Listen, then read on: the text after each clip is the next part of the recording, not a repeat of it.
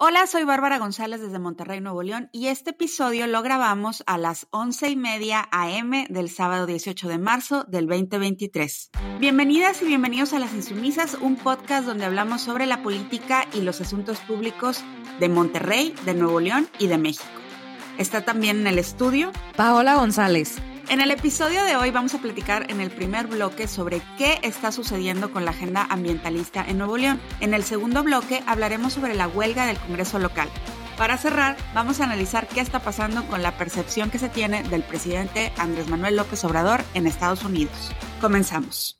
Uno de los temas que más hemos comentado ahí por redes sociales y también este, en la agenda pública ¿no? en, en los últimos meses es el de la contaminación del aire en Monterrey y la inexistencia de esfuerzos eh, desde el poder público para hacerle frente a esta problemática. En 2022 tuvimos 250 días fuera de la norma ambiental y 13 alertas atmosféricas por la contaminación. Hay algunos años en los que nos hemos acercado a los 300 días por encima de la norma ambiental. A pesar de esta situación, eh, no ha habido una respuesta concreta ni medidas que se hayan adoptado para disminuir esta cantidad de días sucios en el área metropolitana y pues el domingo pasado, el alcalde de San Pedro, Miguel Treviño, recaudó firmas para promover un amparo colectivo contra la refinería de Cadereyta por la contaminación del aire en Monterrey. Se reunieron, Bárbara, cuatro mil firmas que se recabaron en su mayoría en San Pedro Garza García. Y bueno, pues ya me dirás un poco más de lo que piensas sobre este reclamo eh, contra la refinería de Cadereyta y no contra las empresas que incumplen las normas medioambientales. Quisiera primero compartirles algunas cifras de contaminación por la eh, PM10 y PM2.5 que corresponden pues a las siglas de particulate matter, material particulado, ¿no? Que, eh, que es menor a 10 micras y 2.5 micras respectivamente. Para PM10, las estaciones de monitoreo de calidad de aire que más rebasaron las cifras en 2021 fueron en primer lugar Santa Catarina con 74 microgramos por metro cúbico, seguido de la estación Universidad con 73 y en tercer lugar San Pedro con 67. Para PM2.5, la más, que es la particulate matter, que es más por el hecho de que puede atravesar este, los pulmones y entrar al torrente sanguíneo, la más alta concentración fue efectiva, eh, fue la estación de Santa Catarina, la pregunta que quisiera arrojar aquí es, ¿por qué si las estaciones que más reportan contaminación del aire en Monterrey son las que están ligadas a Cemex, ¿no? En el caso de Santa Catarina y San Pedro, y a Ternium, en el caso de Universidad, a estas grandes empresas no se les ha señalado de la misma manera que a la refinería. Por si fuera poco, ya existían precedentes de amparos, por ejemplo, al amparo de Miguel Treviño, similares con literalmente los mismos argumentos que no prosperaron. Aquí tengo uno que fue presentado el 3 de marzo y en la, del 3 de marzo de este año, ¿no? Y en la descripción viene la violación a cuatro artículos constitucionales y el incumplimiento del programa por aire, argumentos incluso más sólidos que los difundidos por el alcalde, pero a pesar de eso, no prosperó el amparo. Y bueno, la consulta que vimos el domingo pasado tuvo una gran difusión entre distintos sectores, incluso pues los periódicos, ¿no? Con mayor difusión aquí en la zona metropolitana que alegan por una agenda verde en Monterrey. Y tú además mucho eco en el gobierno estatal, ¿no? Ahorita me comentarás un poco más de por qué, este, por qué el gobierno estatal se va en contra de la refinería. Además, eh, hubo muchas confrontaciones con el gobierno federal y con representantes de Morena aquí en el estado. No obstante, el día de ayer el gobernador Samuel García reculó y, y, salió a defender la refinería y a decir que la contaminación del aire en Monterrey es multifactorial. En el video no hubo señalamientos precisos ni a Ternium ni a Cemex, pero sí dijo que en San Pedro había más carros que personas. Nuevamente, los políticos de Nuevo León pues se van por la tangente a la hora de señalar a las empresas. Prefieren culpar a los carros o al gobierno federal, que espera sentado en el Palacio de Gobierno en la Ciudad de México, y a pesar de tener las facultades para hacerlo, se desviven para responsabilizar a actores externos en lugar de emitir soluciones efectivas ya sea desde el Poder Ejecutivo o desde el Congreso para la regulación de las emisiones, o para ejecutar las sanciones que sean pertinentes a las empresas que incumplen. Y bueno, al, igual que lo que sucede con esos políticos que se suman al feminismo, ¿no? Que nos vimos mucho este, la semana pasada y esos últimos días, pues sin tener un grado de empatía, también utilizan el discurso eh, medioambientalista para promover sus respectivas campañas o proyectos de gobierno. ¿Qué impresión te deja la consulta, slash amparo, slash promoción de Miguel Treviño? ¿Y por qué tanto hincapié con la refinería, Bárbara? Pues mi opinión, Paola, es que esta consulta slash amparo, pues es parte de una estrategia de posicionamiento de Miguel Treviño con miras a las elecciones del 2024, como tú bien apuntas. Recordemos que Miguel Treviño fue reelecto como alcalde de San Pedro Garza García para este periodo de tres años y en 2024 pues ya no va a poder volver a contender en San Pedro. Entonces él estaría buscando ampliar sus horizontes. Desde que Samuel García ganó el gobierno del estado, hemos visto este acercamiento intermitente entre Miguel Treviño y Movimiento Ciudadano. Yo creo que fue muy significativo que en el tema del pleito entre los alcaldes metropolitanos y el gobierno de Samuel García, del que hablamos también aquí en el podcast, eh, Miguel Treviño no formó parte del bloque de alcaldes opositores y por el contrario parecía él estaba acompañando esta estrategia del gobierno de Samuel García y de Movimiento Ciudadano, desgastar a los alcaldes panistas y priistas para que presionaran a los diputados locales de sus partidos en el Congreso. Entonces, en 2024, pues ya vendría la recompensa a este acompañamiento con una candidatura al Senado para Miguel Treviño, posiblemente en mancuerna con Mariana Rodríguez. Or so it seems porque el día de ayer vimos, como también tú apuntas, que el mismo gobernador Samuel García sale en defensa de la refinería y señala esta campaña sanpetrina que encabeza Miguel Treviño. Y este posicionamiento, Samuel, pues indudablemente ponen aprietos a Miguel Treviño, porque fuera de Movimiento Ciudadano no parece tener muchas alternativas para estar en la boleta en 2024.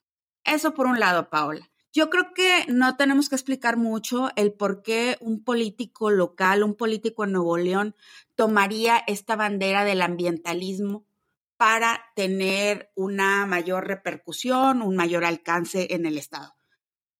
Recordemos, San Pedro Garza García no está ni en los cinco municipios más poblados de la zona metropolitana y para ganar una elección a nivel estatal, los políticos de San Pedro, pues sí, necesitan cruzar la loma la cuestión es que vivimos en una zona metropolitana hipercontaminada y este sí es un tema que preocupa a todas y todos los que vivimos aquí. La pregunta que tú haces y que a mí también me parece muy pertinente es por qué solamente se van contra la refinería. Porque aquí es donde se les cae el compromiso a políticos y a organizaciones afines a políticos, no quieren tocar a las empresas. Te pasó a ti, me pasó a mí también, que cuando se señala esta agenda ambientalista selectiva, donde se ataca a la refinería y no se toca a las empresas contaminantes, inmediatamente pues aparecen estas voces de la derecha hablando de pues que estas empresas están creando muchos trabajos y con eso justifican que sigan contaminando y que sigan dañando nuestra salud. No quieren ir en contra de las empresas y no pueden permitirse ir en contra de las empresas porque en muchos casos son estas empresas contaminantes las que están financiando las carreras de los políticos, los partidos e incluso a organizaciones. Entonces, esa es, esa es la razón, Paola. A mí me parece eh, muy frustrante que aquí en Nuevo León, cuando tenemos este problema tan grave de contaminación, tengamos un, movimiento ambientalista tan desarticulado y estas organizaciones afines al gobierno que abrazan esta agenda ambientalista selectiva de vámonos contra la refinería, no toquemos a, las empresas. A mí en esto que mencionas, Bárbara, sobre qué agenda ambientalista tan desarticulada, también yo eh, pues soy fan de una activista medioambiental y activista por las lenguas eh, de los pueblos originarios y el territorio así que se llama Yasnaya Aguilar. Y ella sacó una serie de documentales con la corriente del Golfo que se llaman El Tema. El tema hicieron una grabación de la contaminación del aire en Monterrey. Y me llama mucho la atención porque en este documental estaba a Jimena Peredo, ¿no? que actualmente está en la Secretaría de Participación Ciudadana, y también el titular, eh, que se me fue el nombre, de la Secretaría de Medio Ambiente de Nuevo León. Ex titular, ahora ya es ex titular. ¿Cómo, ¿Cómo se llama? Alfonso Martínez. Alfonso Martínez, ¿no? Y estaban diciendo así como, no, pues no hay respuesta de parte del este, gobierno, del gobierno estatal, y con un discurso así como muy, casi pues ahí azotándose por la construcción del estadio de, eh, de Rayados y pues porque no hay señalamientos a las empresas ni nada y no se cumplen las regulaciones y no hay inspectores, etcétera, etcétera. Entonces a mí esto pues también se me hace una cuestión bastante grave.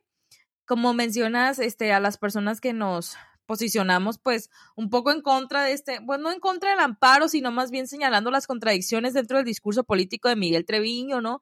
De, ah, pues sí, la refinería, porque además el, eh, el, el juzgado de distrito va a decir, este, ¿qué, prevalece? ¿La necesidad energética de, de Nuevo León o la necesidad por el aire limpio, ¿no? Y pues va a prevalecer obviamente la, la necesidad energética y el equipo de de abogados de Miguel Treviño ya saben esto, ya saben que hay precedentes de amparos que no prosperaron en, en esta materia, que igual tenían los mismos argumentos que él está, a los que él estaba haciendo difusión, ¿no?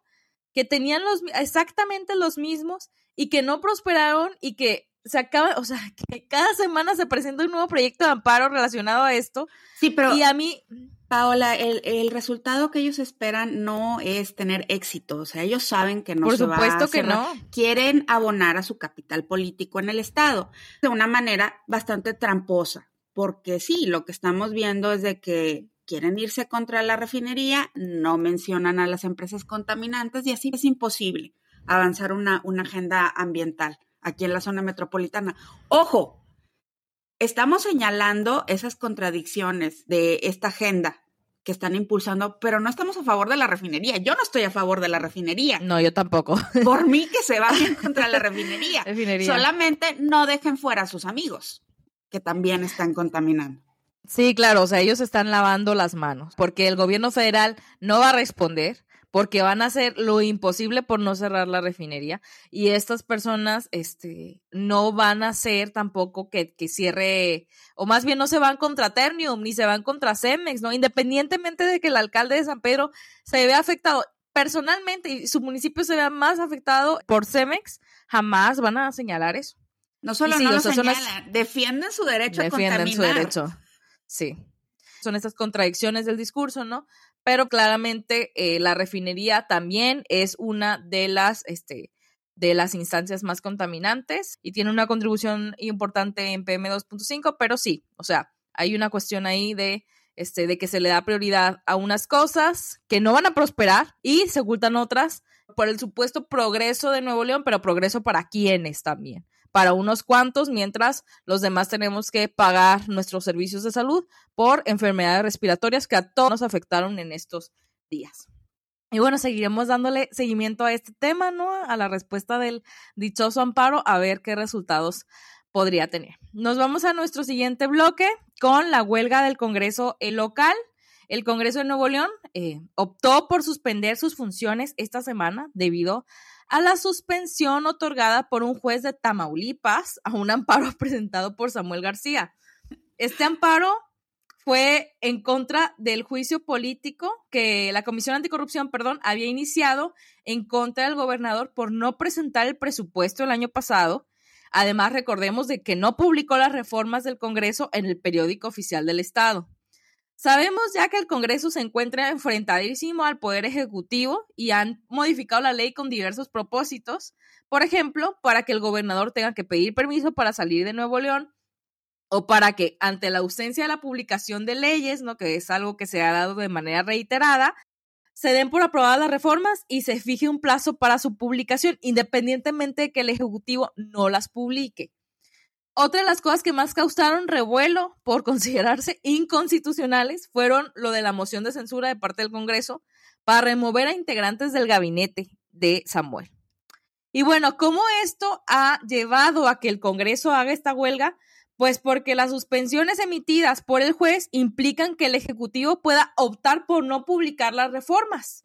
haciendo de alguna forma inútil el trabajo legislativo del Congreso. O sea, no estamos, estamos así reformando, pero no se publican esas reformas, entonces, ¿qué sentido tiene que estemos aquí reuniéndonos para reformar, no? Eso a la vez llevó a que se presentara el caso del juez de Tamaulipas al Consejo de la Judicatura Federal, ¿no? Se hizo una, una exposición ante la ministra Norma Piña, porque está raro que se haya presentado ante un juez de Tamaulipas y no ante un juez de Nuevo León. Por otro lado, que también caen estas contradicciones extrañas, ¿no? Del gobernador. La naturaleza del amparo es para que se denuncien las omisiones de parte de las autoridades. Por lo que es muy, muy raro que una autoridad, es decir, el gobernador de Nuevo León, ¿no? Utilice este recurso en lugar de presentar una controversia constitucional por dichas reformas eh, del Congreso de Nuevo León publicadas en el decreto 340 emitido eh, por, por, el Congreso del Estado, ¿no? Eh, la controversia constitucional radicaría en la invasión de esferas, ¿no? O sea, como es, en esa división de poderes, pues estarían invadiendo estas esferas. Y bueno, esto, Bárbara, deja entrever una vez más la crisis que hay con las instituciones del Estado, que no pueden ya ni siquiera ejecutar sus funciones por los constantes enfrentamientos que hay. ¿Qué sucede con esto que está ocurriendo en el Congreso? ¿Cuál es tu lectura? ¿Van a volver? Ya dijeron que sí, a lo mejor vuelven el martes. ¿No van a volver? ¿Vamos a seguir con esto? ¿Qué opinas? Pues ya dijeron que van a volver después de, de este puente eh, el martes. Entonces, por ahí ya terminaría el paro. Paola, a mí con esto ya me da de vu. Este es un tema del que hemos hablado no en uno, sino en varios episodios de, desde que iniciamos el podcast, de este enfrentamiento entre el Congreso local y Samuel García. Y la raíz, pues, es este hecho de que Samuel García y su partido Movimiento Ciudadano no tienen mayoría en el Congreso local.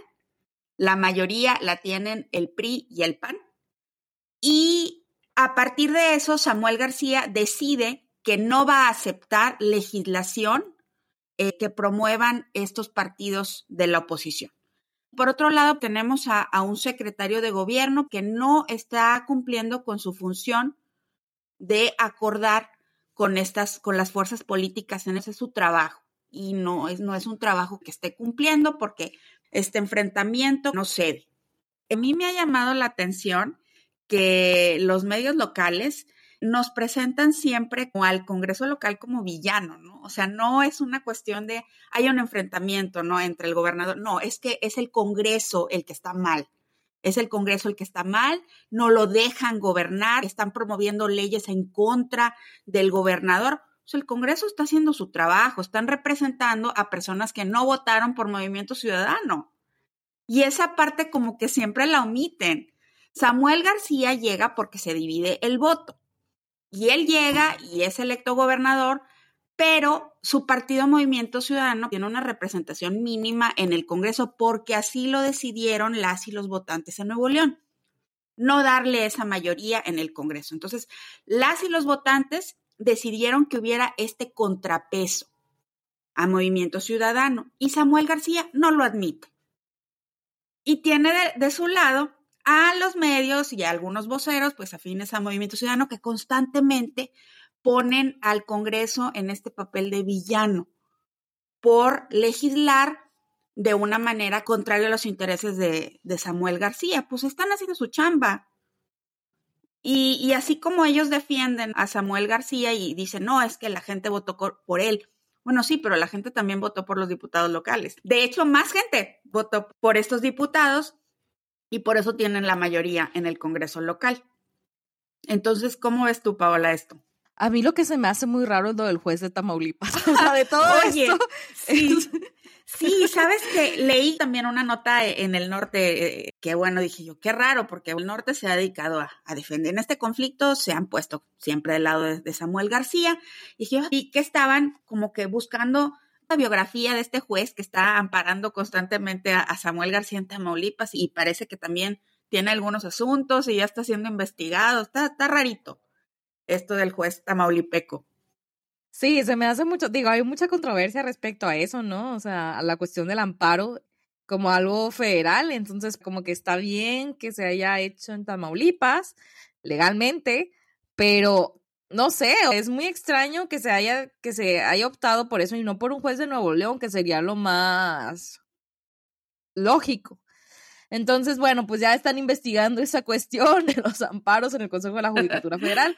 Pero ya se ampararon del gabinete de Samuel también, se están amparando sí, todos. No, es, pero a mí se me hace absurdo, o sea, se me hace hasta ridículo. Oye, emite una controversia constitucional, o sea, ¿cuál es el, el problema? ¿Tienes tú a un equipo de abogados que pueden ayudarte a hacer esto? Paola, son tácticas dilatorias. Son tácticas dilatorias y es efectivamente, o sea, en esa lectura cruda que se hace efectivamente para dejar al Congreso inoperante, que no pueda legislar en cuestiones que no le parezcan al gobernador.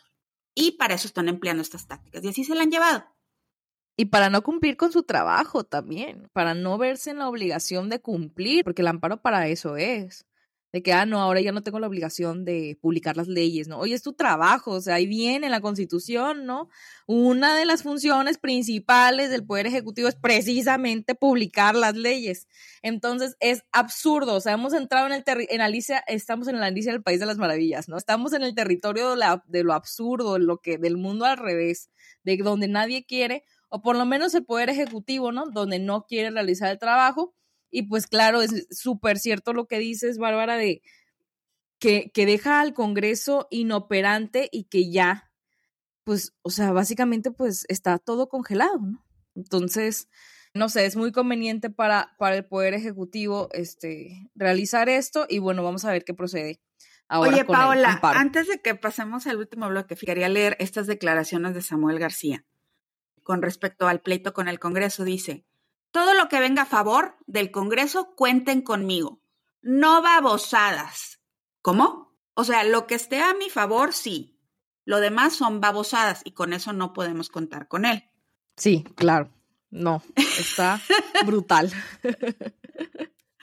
Bueno. Pero vamos a ver qué pasa. Vámonos al tercer Con el juez de Tamaulipas. Vámonos al tercer bloque. Queríamos hablar también de qué está pasando en este estira y afloja de Andrés Manuel López Obrador y el comentariado en Estados Unidos y políticos de Estados Unidos. Entonces son varios temas ahí.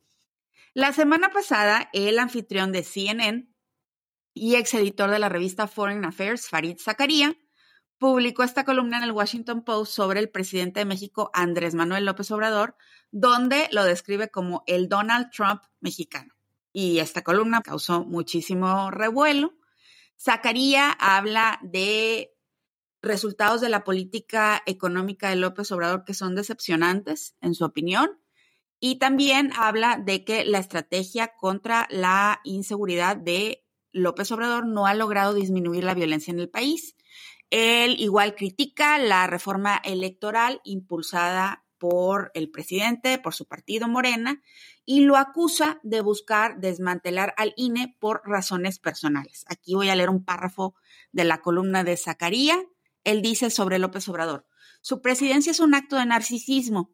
Realiza conferencias de prensa diarias que duran horas, ataca al Estado porque sus agencias limitan sus poderes y ahora está tratando de debilitar la supervisión electoral. Zacarías no ha sido el único analista en Estados Unidos que ha criticado la reforma electoral del presidente López Obrador.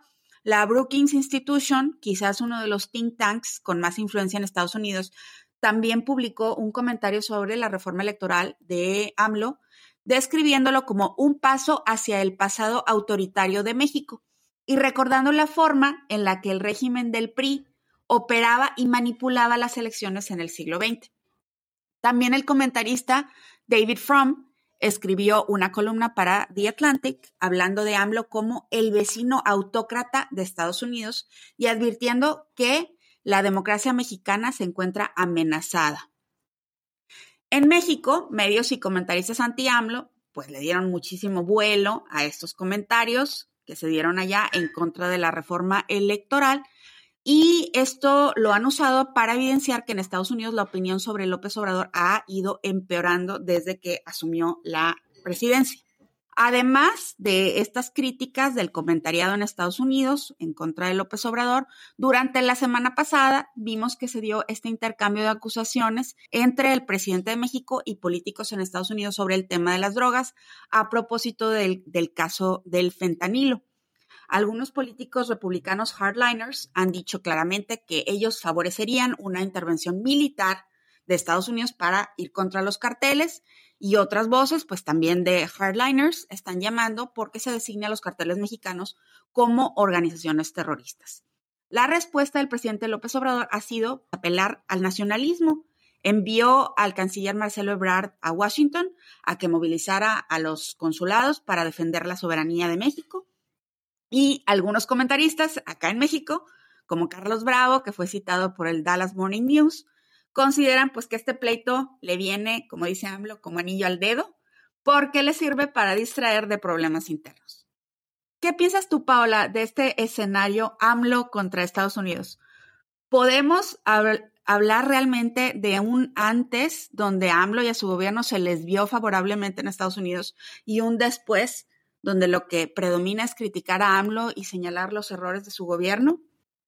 Yo creo que siempre fue incómodo para el sector demócrata de Estados Unidos. O sea, siempre creo que hubo ahí una desconfianza hacia eh, López Obrador como candidato y también como eh, presidente, ¿no? Sobre todo por esta humillación que sufrimos los mexicanos cuando le, le daba el visto bueno a Donald Trump y que decía que, que López Obrador era su versión mexicana. Acabo de ver un, una serie, este, pues muy de tintes así como de derecha, que se llama Populismo en América.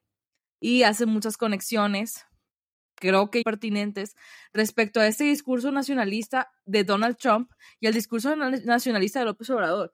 Entonces siento yo que hay una desconfianza ahí precisamente por esto, yo pienso que, que sí ha habido un desencantamiento cada vez más presente, sobre todo porque Estados Unidos, eh, sobre todo porque la prensa, la opinión pública estadounidense, defiende estas cuestiones de la democracia, ¿no? Entonces, para, lo, para ellos la reforma electoral ha sido una gran, y para todos, ha sido una gran decepción, ¿no? Entonces, entonces este, la reforma electoral, el plan Medeline. La selección de los nuevos consejeros. Sí, tiene razón Zacarías en que es una afrenta personal, ¿no? O sea, es precisamente eso de, ah, pues el fraude del 2006 lo arrastro hasta la actualidad y me vengo. Me lo voy a cobrar. Me lo voy a cobrar, por supuesto. Entonces, este desmantelamiento pues tiene origen ahí y no hay una propuesta de fortalecimiento de las instituciones democráticas, sino muy al contrario, ¿no? El discurso es autoritario, hay una presente militarización. Entonces, por ese lado, creo que es pertinente que la opinión pública de Estados Unidos esté haciendo comentarios respecto. Ahora, a mí me dejó muy mal sabor de boca esta cuestión del ventanilo. López Obrador ha tenido un encontronazo con el Congreso norteamericano para decirles que no han hecho nada para combatir la crisis en Estados Unidos. Creo que esto no da una buena imagen, ya que no vemos al presidente Biden, por ejemplo, hablar con el, sobre el Congreso de México, ¿no? O sea, es una, ya no es una violación de como soberanía respecto al país norteamericano, sino ya es una afrenta a incluso la, a los poderes, ¿no? A los distintos poderes de Estados Unidos. Entonces, bueno, eso es lo que quisiera citarlo, ¿no? Este, estamos haciendo mucho en México. Los políticos republicanos y también algunos demócratas en Estados Unidos no han hecho nada contra el fentanilo, porque allí se distribuye esa droga y no se conocieron decomisos ni detenciones de quienes la distribuyen y se han atrevido a decir que no controlamos la entrada de fentanilo. A Estados Unidos van a presentar una iniciativa para que el ejército estadounidense detenga a las bandas mexicanas de narcotraficantes violando nuestra soberanía. Eso nunca, nunca lo permitiremos. Y es esto que tú mencionas, ¿verdad? Está utilizando estos comentarios contra él y toda esta crisis del fentanilo, ¿no? Y le está dando una promoción intensa con esta cumbre que van a tener en abril respecto a este tema y diciendo, violando nuestra soberanía, eso nunca, nunca lo permitiría. Lo permites todos los días, ¿no? Sinaloa está lleno del ejército. o sea, de que lo permites todos los días. Es discurso, es pura construcción, es teatro. Y le imponen la agenda migratoria con la mano en la Y le imponen la. Por supuesto, o sea, es que no hay competencia. Entonces, este discurso está totalmente vacío. A mí me llama la atención que en este discurso de, la 4T, que es como un reflejo, ¿no? Cuando hay críticas de, de analistas en Estados Unidos sobre el gobierno de AMLO, pues el reflejo automático es decir, pues sí, claro, nunca lo han querido, porque pues él es nacionalista y es de izquierda y eso no lo pueden permitir. A ver, a ver, antes de que llegara AMLO, tú decías que sí, efectivamente empieza, vemos que hay reservas en el Partido Demócrata, en políticos del Partido Demócrata respecto a, a AMLO, pero esto no fue siempre así había sectores dentro del Partido Demócrata que veían a AMLO con muchísima simpatía. El mismísimo Marcelo Ebrard trabajó con políticos demócratas antes de ser canciller de México. Él estuvo allá. Entonces logró armar relaciones con liderazgos del Partido Demócrata y había gente que veía con buenos ojos un gobierno más hacia la izquierda en México. Entonces, no siempre fue así que hubiera estas reservas. Eso ha venido a partir de que pues descubrimos y también fue una sorpresa para muchas y muchos de los que apoyamos a López Obrador en la elección, esta afinidad con el gobierno de Donald Trump. Yo no me lo esperaba. Sí, justo. Lo que, lo que yo estaba pensando era en esta última elección. Sí. O sea, en esta última elección, claro, o sea, sí ahí es donde se da el distanciamiento, porque tienes razón, Bárbara, o sea, sí hay una afinidad anterior, pero ya cuando se acerca Donald Trump, ya empiezan a haber reservas de parte de los sectores este, demócratas, ¿no? Y con justa razón, o sea, pues este hombre, pues era, decía, ¿no? Que era su versión, que era su versión mexicana, ¿no? Entonces es bastante grave, es una, es genuinamente, a mí sí se me hizo muy humillante. Después de todo el discurso anti anti América Latina. Que fuera a lavarla a, la, Casa Blanca, no se nos olvide. Exactamente, sí, fuera a, lavarle la cara, ¿no? Entonces no, no se me hace este algo muy pertinente y creo que ha venido de, a partir de ahí, pues se ha deteriorado la relación este, con estos sectores más liberales dentro de Estados Unidos. Y también a mí se me hace muy importante destacar lo de la, la cuestión democrática, ¿no? O sea, esta fijación que tiene la opinión pública, o sea, de, de las instituciones democráticas y todo eso, este, porque justo lo que mencionas es, pues ha venido, o sea, se ha fracturado estas cuestiones, hay tintes muy autoritarios y hay tiene razón. Lo que yo no estoy de acuerdo con los, con los Estados y eso ya es política de Estados Unidos, ¿no? Este, lo que yo no estoy de acuerdo es esta cuestión de, de categorizar a los, o sea, que se utilice este discurso del fentanilo para para declarar a las asociaciones delictivas de este México como asociaciones terroristas. Ojo, pero quienes impulsan esto son los republicanos, son los amigos son los republicanos, por supuesto, sí. No, eso así como que yo, pero bueno, ya después hablaremos de eso, ¿no? No, y sabes que, Paula, yo he estado leyendo, te digo, este comentariado hablando de lo que sucede en México, ¿no? Y de la democracia, y yo lo que veo es una profunda preocupación de lo que está sucediendo en Estados Unidos. Recordemos qué sucedió con la elección de Biden, el asalto al, Capitolio. en Estados Unidos hay una preocupación de que sus instituciones, su democracia también está en riesgo. Entonces, cuando señalan este tipo de cosas en México, es porque también están preocupados por lo que están viendo en su país, ¿no? Sí, y sí tienen razón en, en esas cuestiones. A mí se me hizo pertinente la columna de Zacarías y sí, este, sí creo que hay muchas cuestiones que, pues nosotros siempre estamos comentando de la política estadounidense nos afecta, o sea, que el imaginario de cada uno de los países está muy presente dentro del otro. Entonces creo que sí es pertinente, creo que no hay ninguna política, más bien es pues están haciendo su eh, uso de su derecho de, de libertad de expresión, ¿no? Lo que sí se me hace muy impertinente es que se enfrente el presidente contra el Congreso de los Estados Unidos y que lo utilice con estos tintes nacionalismos que de nuevo son nacionalistas, perdón, que de nuevo son puro rollo, puro teatro, no no corresponde con la realidad. Y bueno, ya con esto terminamos. Este fue el episodio 31 de Las Insumisas. Les agradecemos mucho que nos escuchen y que compartan el podcast. Les invitamos a que se suscriban para recibir notificaciones y también pueden seguirnos en nuestras redes sociales, arroba insumisasnl en Twitter e Instagram. Soy Paola González. Soy Bárbara González. Gracias por acompañarnos y hasta la próxima.